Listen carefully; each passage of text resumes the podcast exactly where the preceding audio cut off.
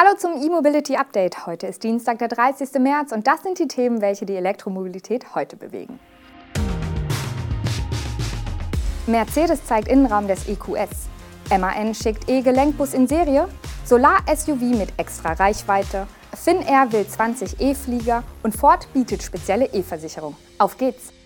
Mercedes-Benz hat erste Details und Fotos vom Interieur seiner elektrischen Luxuslimousine EQS veröffentlicht.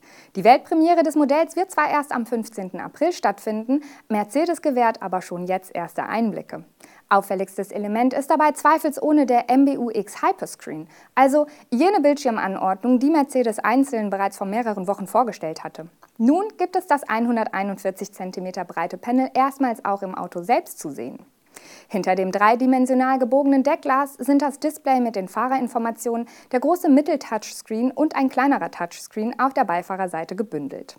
Das Deckglas wird in einem speziellen Verfahren hergestellt, um eine hohe Bruchfestigkeit sowie einen verzerrungsfreien Blick über die gesamte Breite zu ermöglichen.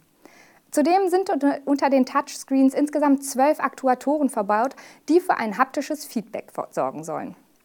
Die Menüführung bezeichnet Mercedes als Zero Layer. Das heißt, wichtige Funktionen sollen Fahrer und Beifahrer auf dem Zentraldisplay direkt auswählen können, ohne über eine Menüebene gehen zu müssen. Neben den Bildern des optionalen Hyperscreen hat Mercedes auch Aufnahmen der Serienausstattung veröffentlicht. Diese verfügt über ein tabletartig hervorstehendes Display für die Fahrerinformationen und einen Touchscreen auf der Mittelkonsole. Das erinnert an die Anordnung in der S-Klasse.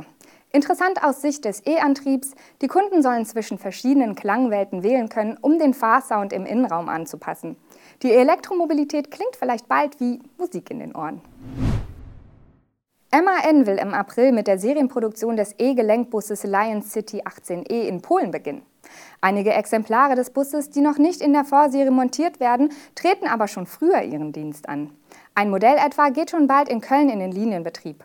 Es ist zugleich das erste von einem Kunden bestellte Exemplar, welches dann ab Anfang April von den Kölner Verkehrsbetrieben auf der Linie 127 eingesetzt wird.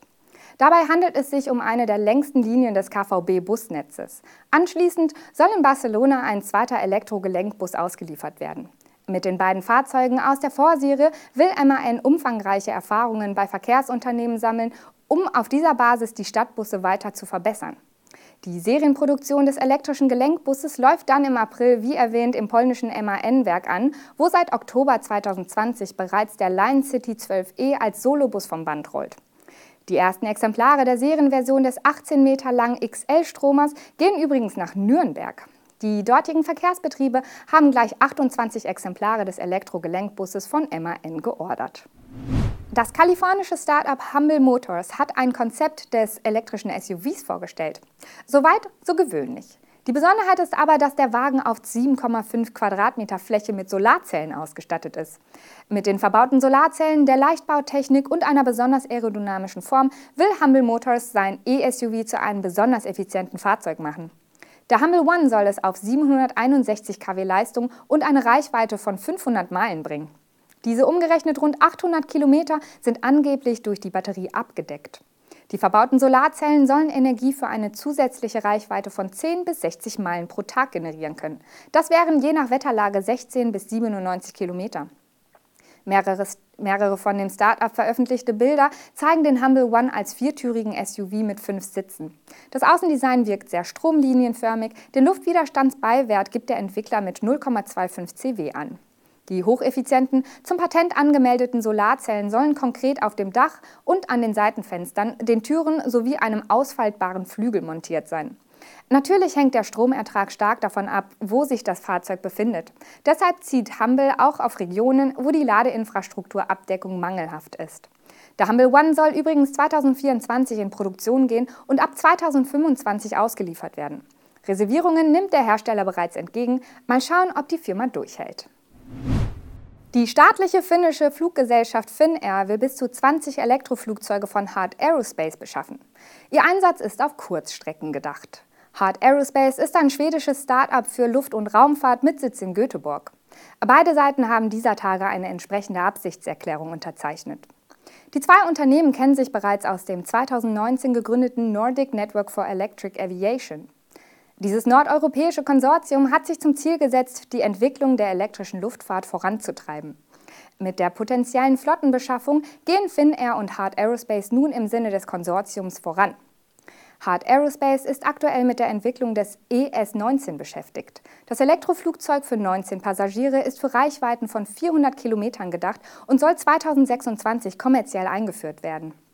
Noch gibt es aber mit Blick auf den Flugzeugbau und die Zertifizierung viel Arbeit.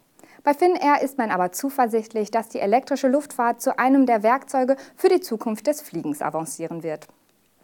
Sie wird dazu beitragen, eine verantwortungsbewusste und nachhaltige Luftfahrt zu fördern, insbesondere auf kurzen Strecken in einer Zeit, in der der Klimawandel zunehmend die Tagesordnung beherrschen wird, sagt etwa Finnairs Vizepräsidentin für Nachhaltigkeit. Und damit liegt sie richtig. Ein besonderes Versicherungsangebot hat Ford jetzt für Deutschland angekündigt. Dabei geht es um die Autoversicherung für den Mustang Mach-E. Käufer dieses Elektroautos erhalten umfassenden Versicherungsschutz mit einem Extra-Nachlass von 25 Prozent auf ihre individuelle Kraftfahrzeughaftpflicht und Kaskoprämie. Das Angebot ist ab April verfügbar und über die gesamte Versicherungsdauer gültig. Die Versicherung kann sowohl von Privat- als auch Gewerbekunden bei ihrer Fahrzeugbestellung abgeschlossen werden. Großkunden mit Ford-Rahmenabkommen sowie gewerbliche Sonderabnehmer wie Taxifirmen, Fahrschulen und Behörden sind allerdings außen vor. Der E-Tarif ist für alle in Frage kommenden Kunden aber als Teil- und Vollkasko verfügbar. In der Teilkasko werden auch für die Elektroautos wichtigen Umstände wie Folgeschäden am Akku nach einem Tierbiss oder Kurzschlüsse versichert. Gleiches gilt für Überspannungsschäden an elektrischen Fahrzeugbauteilen durch Blitzschlag oder etwa am Ladekabel. Sogar der Diebstahl einer eigenen fest installierten Wallbox oder das Ladekabel, des Ladekabels während des Ladevorgangs sind versichert. Das waren die Meldungen am heutigen Dienstag. Mit dem E-Mobility Update sind wir morgen wieder für Sie da. Bis dahin, machen Sie es gut.